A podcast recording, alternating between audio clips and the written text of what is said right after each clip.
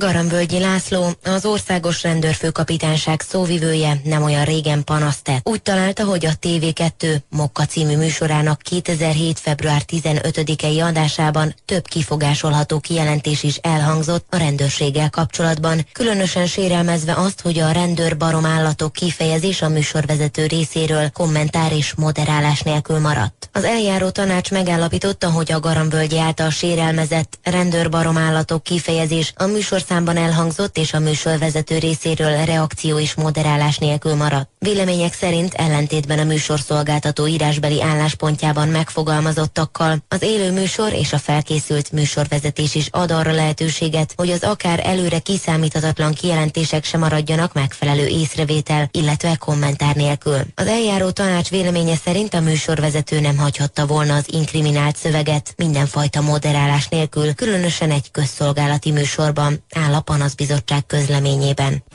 De ez, hogy moderálni. Hát bárki bármit mond, az őt minősíti. Tehát ha te most mondanál nekem valami elfogadhatatlant, ami beleütközik az emberiség örökérvényű, erkölcsi, nem tudom én, rendszerébe, vagy a, nem tudom én, a, az egyetemes emberi morálba, vagy valami ilyesmit kell érdemes ilyenkor említeni, akkor én nekem attól el kell határolódnom a műsornak a nevében, vagy a szerkesztőség nevében. Tehát micsoda hülyeség ez. Tehát amit te mondasz, mondasz akármit is, az téged minősít az téged minősít. Mi, ha én elhatárolódom ettől, és azt mondom, hogy nekem ehhez semmi közöm, azzal gyakorlatilag mit jelzek, hogy a kedves néző fogyatékos. Nem tudja megkülönböztetni a mi hangunkat. Tehát ő azt gondolja, hogy amit te mondasz, azt én gondolom. Mert ha ezt ő így gondolja, akkor ne hallgassa a rádiót, mert az nem az a médium, aminek a befogadására ő alkalmas. Ilyen embereknek készítünk műsorokat. Hát gondolj bele, az már manipuláció. Tehát ha én azt mondom, hogy amit te mondasz, az szerintem nem jó, akkor én már, már azt mondtam, hogy, hogy, hogy a kedves hallgató hallgatók, ő hülyeséget beszél, én meg nem beszélek Én meg az igazat mondom. Tehát, hogy, hogy, ne, hogy nem lehet azt rábízni a hallgató, és hogyha én elhatárolódom azzal, jóvá tettem bármit, ami az emberiségnek a közös kultúrkincsével szembeni támadás jegyében történt, vagy amit tettél, érted? Mondjuk te azt mondod, hogy, és most direkt nem mondok semmit, de ide el tudunk képzelni annyi mindent, de ami inkább nem mondhatnád is. Igen, igen ami, ami elfogadhatatlan, hogy nem tudom, kiket kell kiirtani, a nem tudom, a szemüvegeseket.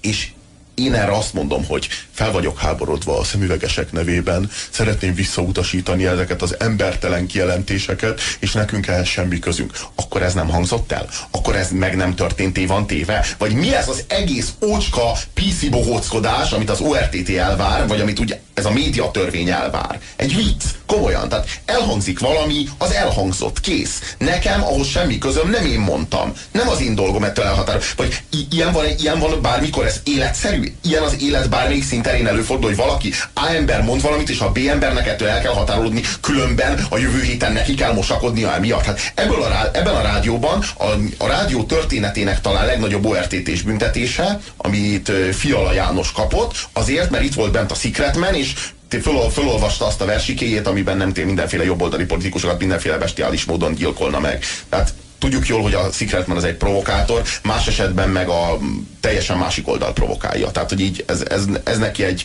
egyetlen lövés volt egy olyan sorozatban, amit 360 fokban vezetett ki körbe. Na most emiatt a, e, ettől ráadásul a fiala még el is határolódott, vagy valamit mondott, hogy ő ezzel nem ért egyet, és azért büntették meg a rádiót, mondom, a rádió történetének legnagyobb ORTT és büntetés szenvedte el, mert nem határolódott el eléggé. Tehát ez hangzott el, tehát ez volt az indoklás, ennél jobban kellett volna.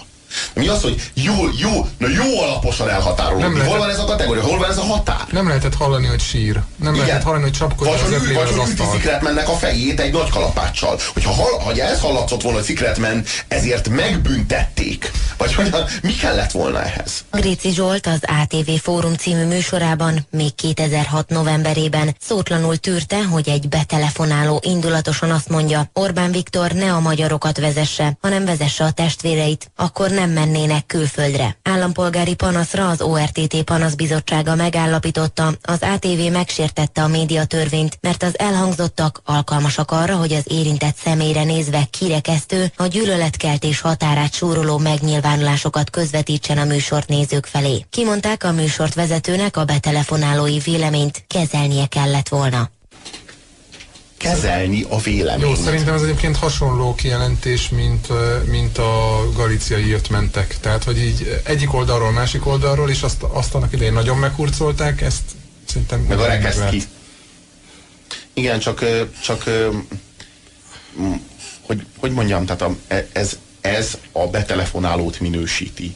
Ez a véle, azt, azt minősíti, aki véleményt Jó, igen, mond. de hogyha a betelefonáló azt mondja, hogy írtsuk ki a zsidókat, akkor, akkor mi van? Te azt mondod, hogy köszönöm, egy telefont hallottunk, ennyi? Tehát ez nem, de én, civilben, én, nem, de én civilben is elküldöm a francba azt, aki ilyen hülyeséget beszél. Én azt Érted? Tehát, hogy neke, ez ne, de én ezt nem média kötelességnek fogom föl, de ugyanakkor viszont nem várom el. Tehát, hogy mondjam, ez nem egy emberi kötelesség, hogy valaki mond egy elfogadhatatlan baromságot, és erre te neked mindenáron ettől el kell határolódnod az életben. Mondjuk én az életben is, mert hogy én egy ilyen konfrontatív alkat vagyok. De én ezt nem várom el De most nem rólad vagyunk, tehát akkor akkor tegyük fel, hogy indítunk egy műsort, amiben csak telefonok vannak, és csak annyit mondasz, hogy köszönöm, halljuk a véleményét, nagyszerű, jöhet a következő telefon, és mondják is fröcsögnek, akkor, akkor igen, csak itt, igen, csak hogyha uh, belemenjünk ennek, a lényeget mondtad ki.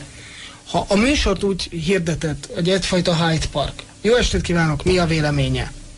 És a, a, helyzet, a beszédhelyzet az, tehát végig a műsoron fél órán keresztül, egy órán keresztül mindenki, aki hallgatja, hogy ez az a műsor, ahol a műsorvezető nem szól, nem kommentál. Mindenki azt mond, amit akar. Nem szűrik a telefonálókat, azok belebeszélhetnek ebbe a mikrofonba. Az egy egészen más helyzet, mint hogy egy olyan műsort csinálsz, ahol egyébként ö, bizonyos dolgokra visszakérdez a műsorvezető, bizonyos dolgokkal vitatkozik, bizonyos dolgokkal nem. Tehát én szerintem itt megint ezek ilyen szerepzavarok. Tehát én nem értek egyet ezzel a teljes ö, szabadsággal, hogy bárki bármit bármikor, mit kell ebből nagy ügyet csinálni.